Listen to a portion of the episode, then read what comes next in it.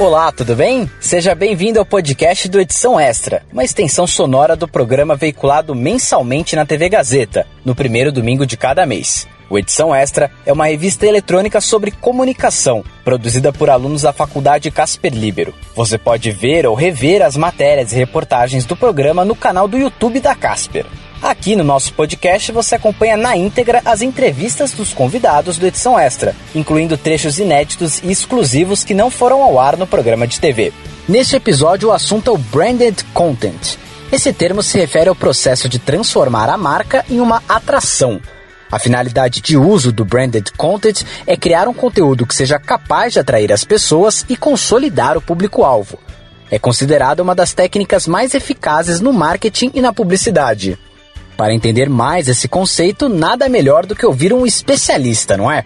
O Edição Extra entrevistou Leonardo Moura, criador do site brandedcontentbrasil.com.br e Senior Business Intelligence no Grupo Globo. Além disso, ele também é pesquisador do mestrado da Faculdade Casper Libero. A estudante de jornalismo Lívia Marques conversou com o um profissional e você ouve agora esse bate-papo. Então, para quem não está familiarizado com o tema, o que é branded content? Branded content é a etapa mais sofisticada da régua que a gente chama de advertainment. Quando a gente fala de advertainment no mercado, não é um termo usado, porque não é um termo sexy, mas como é muito da visão que eu tenho, né, enquanto profissional do mercado de comunicação, enquanto acadêmico, é fazer essa conexão entre ciência e mercado, academia e mercado. Então a gente precisa saber do que, que a gente está falando. Quando a gente fala de advertainment, você vai desde as inserções em programas, que a gente chama de product placement, ou só no Brasil a gente fala em merchandising, né? As ações integradas, passando pelas ações integradas, chegando ao branded entertainment, isso é fundamentado. Os primeiros papers que falam disso, eles fundamentam dessa maneira a régua do advertainment. E o ápice é o branded content. Por que, que o branded content ele é o ápice? E ele está lá no final dessa régua, né? O branded content, ele engloba o entretenimento. Quando a gente fala de entretenimento, de narrativa de marca, não necessariamente elas servem para entreter. Elas servem para quê? Para aumentar a capacidade afetiva, a conexão afetiva que o consumidor tem com a marca. E é por isso que o branded content ele nasce em vídeo. Ele é diferente do publi editorial. Quando a gente tinha veículos, veículos impressos dominando o mercado, dominando também a comunicação é, com os próprios consumidores sendo consumidos e estando aí como a principal é, matéria de aproximação né, entre o consumidor, a informação e o consumidor e a marca, a gente trabalhava muito com publi editorial. O vídeo ele traz uma exponenciação disso. A gente hoje tem muita plataforma para as marcas poderem explorar narrativas. Então, o branded content ele nasce, ele demarca a relação de marcas com consumidores por conteúdo em vídeo. Isso nasce em 2001, né, quando BMW né, se localiza academicamente, foi o primeiro branded content. Fizeram uma série com vários diretores de grandes estúdios, é, protagonizada pelo Clive Owen. Fizeram três temporadas dessa, dessa série, chamada The Hire é, onde você tinha a presença do carro, mas era muito uma narrativa afetiva ali, onde você colocava o Clive Owen protagonizando algumas histórias, e ali se marca essa, o nascimento dessa categoria. Por que, que é importante a gente localizar? Né? Branded Content não é product placement. O que está por trás do Branded Content são três coisas que eu falo no meu livro, falo para os meus alunos. É essa conexão afetiva, é a necessidade de você é, endereçar o que a gente chama de uma etapa de funil de negócio ou funil de marca, onde você vai se aproximar ali do consumidor na etapa que a gente chama de consideração, e você faz isso muito bem por conteúdo, e precisa ser pago e financiado por uma marca. Se não é pago e financiado por uma marca, não é branded content. Você está se integrando em uma narrativa que é pago por um terceiro tá todo mundo no advertainment, mas para ser branded content, uma marca tem que estar por trás disso. E no mercado audiovisual, quais são as maiores diferenças entre o branded content, o merchandising e o product placement? É, o product placement e merchandising são a mesma coisa, é uma questão muito de terminologia, né? É, o merchan fora do Brasil está muito mais associado a ações de sampling, que a gente chama, né? de você estrelar é, um produto a alguma, algum evento, a entrada de algum evento, ou a compra de algum produto você recebe outro. Isso é o merchandising, né, por fora, ou ações promocionais também, onde você dá algum tipo de conteúdo para as pessoas experimentarem. No Brasil ficou associado ao product placement. O product placement, ele é essa inserção de produto em outras narrativas que não sejam a narrativa da marca. Essa inserção ela pode acontecer de diferentes maneiras, assim, ela pode estar totalmente integrada, né? Eu estou revendo por acaso agora uma novela muito interessante e estava vendo uma novela de 2003, onde você tem uma personagem que ela é uma consultora de marca de beleza. Isso é uma ação totalmente integrada ali na novela é uma ação de product placement? É e não é. Ela é uma ação integrada e ela até tem inserções de produto quando ela para para falar, oferecer o produto dessa marca de beleza. O branded content não necessariamente ele tem product placement. Ele pode até ter e pode ser muito honesto. É, tem muitos canais de culinária, sobretudo no YouTube, onde muitas marcas de alimentação elas fazem narrativas de branded content para aumentar a consideração ali sobre o seu produto. Então você tem muitas vezes um biscoito que é transformado num mousse, né? Ou um, um cream cheese que é transformado, que pode ser usado para você fazer um bolo, ou fazer uma cobertura. Então tudo isso ali você está é, gerando também formas de, de se associar ao audiovisual, né? Dentro da sua esfera é, de negócio.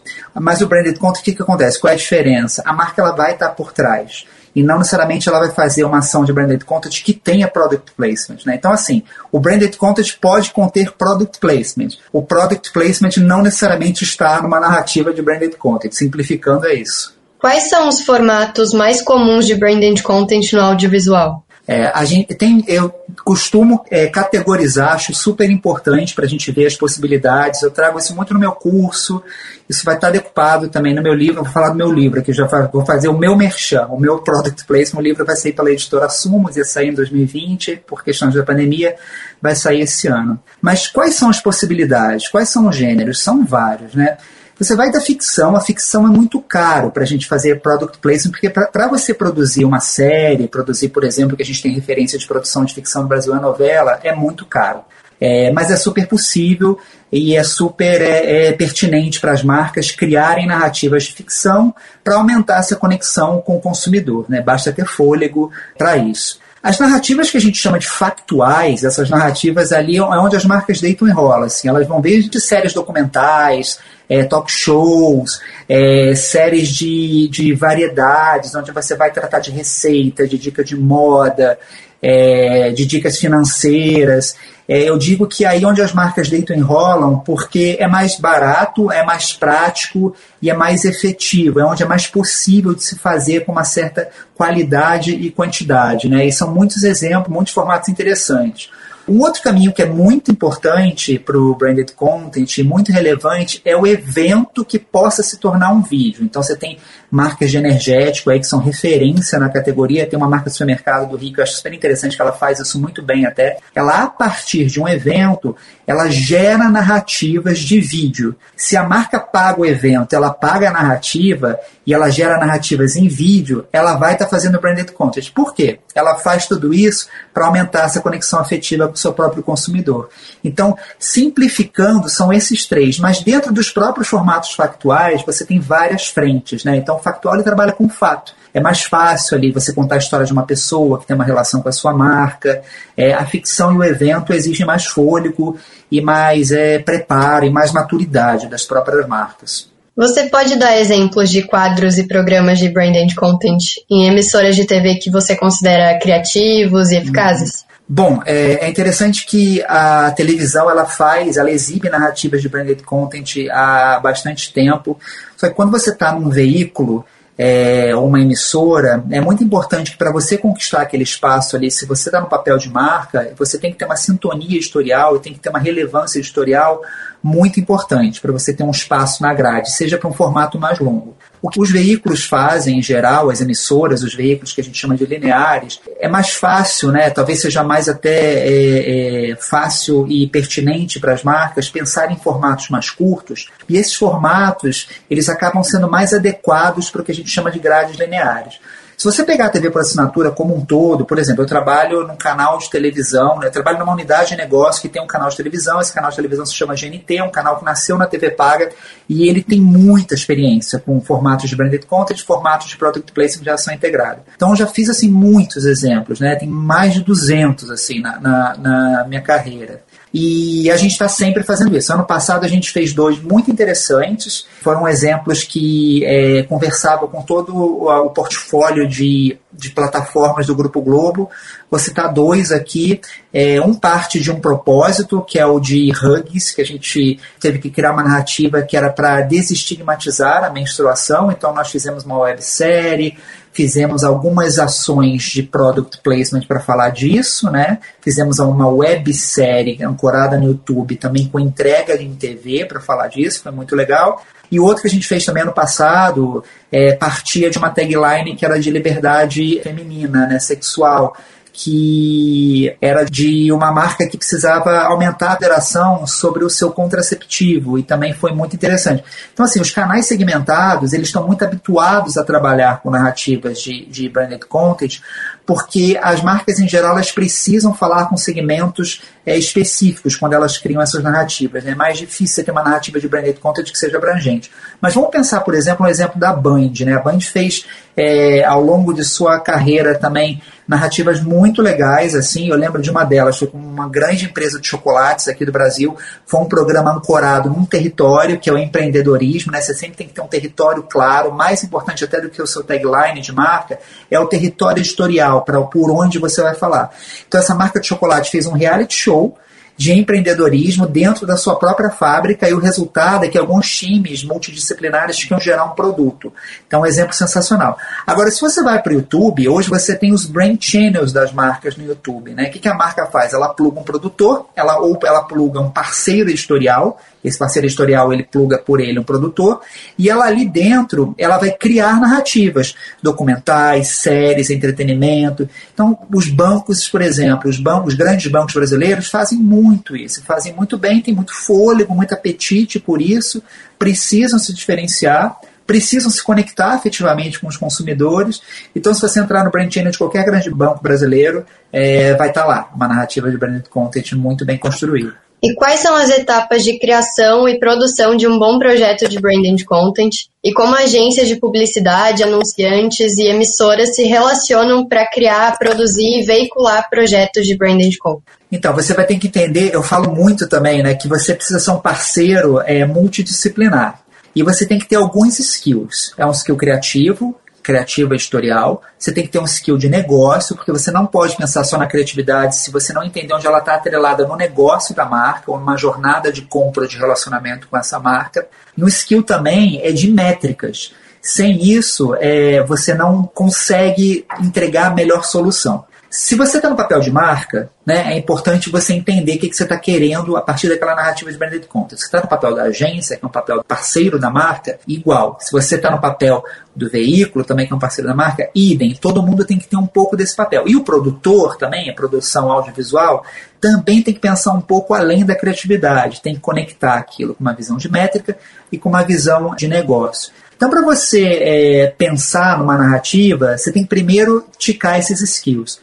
Depois você tem que pensar nas etapas. Se você está falando de conteúdo, a principal coisa, você, claro, você pode resgatar o DNA de uma marca para saber se aquilo transparece, ou você pode partir daquilo também para sua narrativa de branded content. Se você tem um propósito ótimo, se você tem um posicionamento ótimo, legal. Tem marca, eu brinco muito, assim, eu uso muito exemplo de marca de alimento, marca de bebida, é, biscoitos, é, inclusive até bancos. Bancos estão mais arrojados em termos de posicionamento. Mas às vezes você não precisa disso. Se você tem uma clareza editorial, né, um território editorial, por onde você possa se expressar, né, expressar quem é a sua marca, você a partir dali você já consegue gerar uma conexão afetiva audiovisual. Porque para a gente fazer audiovisual, você tem que ter clareza do que, que você quer entregar. Se você quer entregar uma coisa que seja pertinente para o consumidor, ela tem que ter uma relevância editorial para o consumidor. E, e aquilo tem que ter uma conexão editorial com a sua marca. Então, acho que a principal coisa para quem quer trabalhar com branded content, né, tanto no papel de marca ou de produtor, pensa em que editoria, em que território editorial, por onde você vai expressar aquela narrativa. A partir dali, pluga os parceiros que são necessários para construir aquela narrativa. Uma produtora, um influenciador, um mídia, né? Você tem muitas formas de conectar. Pode ser você mesmo fazer aquilo, mas essa é a principal dica, né? Eu tenho métodos para isso, tenho metodologia que eu compartilho, mas isso é, já é o, o DNA que eu quero deixar plantado aqui. E como as emissoras de TV e as programadoras precificam as ações de branding content? Em geral, no mercado, você tem um default que elas custam em média mais ou menos três vezes o valor da inserção. Então a precificação, toda emissora, né, você está falando de uma programadora linear, toda emissora ela tem uma tabela de preço, uma tabela publicada nos seus próprios sites comerciais. É, as é, iniciativas em conteúdo, né, se você for pegar a régua de advertisement, de novo, que começa no product placement termina no branded content, elas multiplicam mais ou menos por três. Quando você vai na referência da Cantar e Bop, que é quem mensura o mercado, é, a Cantar acompanha o investimento dos anunciantes nos grandes veículos, nas grandes emissoras, e ela multiplica mais ou menos por três. Então, se você para fazer um comercial custa 10 reais, para você fazer uma narrativa em conteúdo, atrelada a conteúdo, custa mais ou menos menos três vezes isso.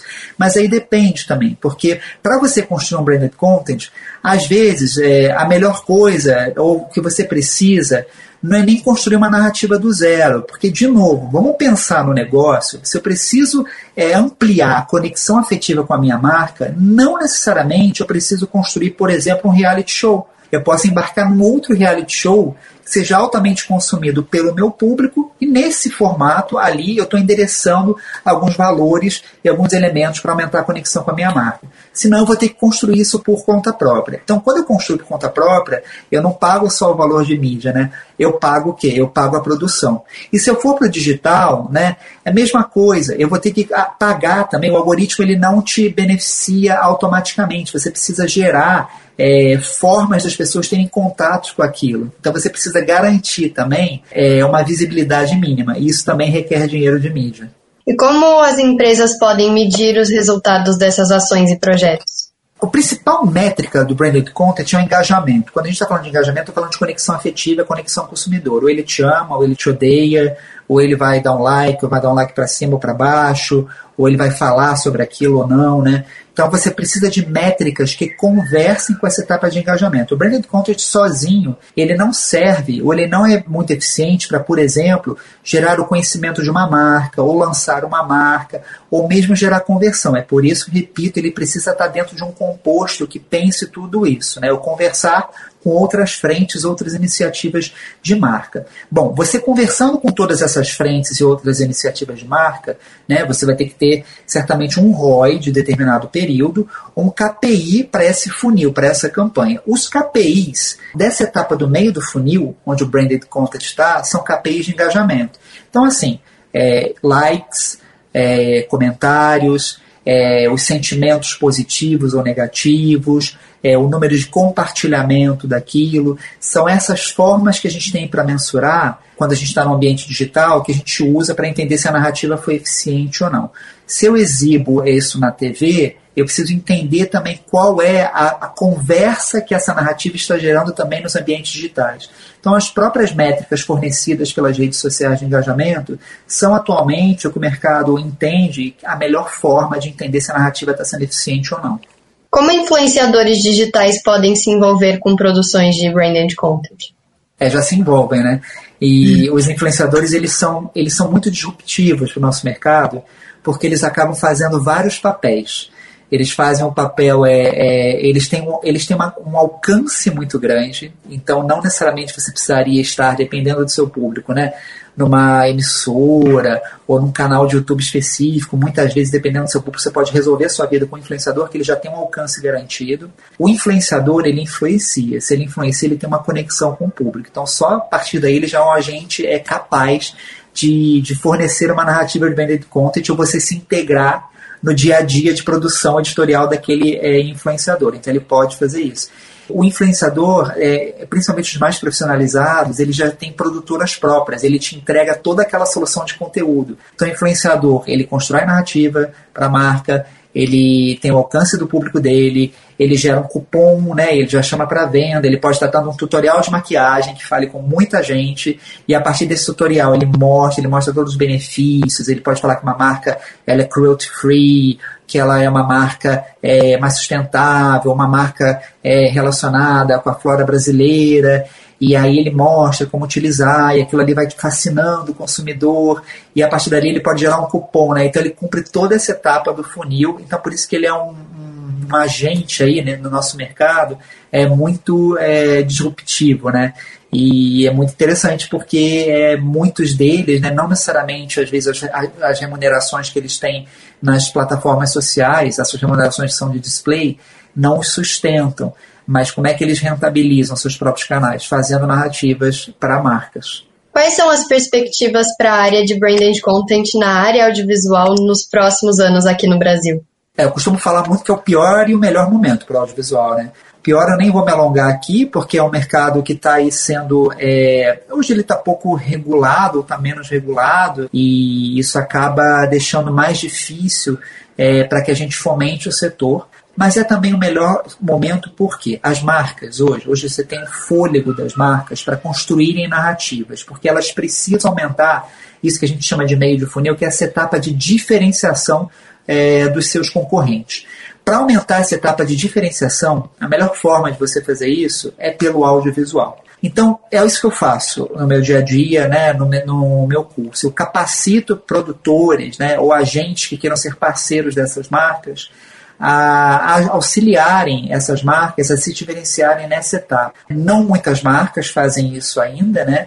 Mas o mercado ele está crescendo e se mobilizando cada vez mais para isso. A gente pega a mesma, a, se você colocar é, no Google Trends, Branded Content, você vai vendo a evolução assim, do, do, do formato.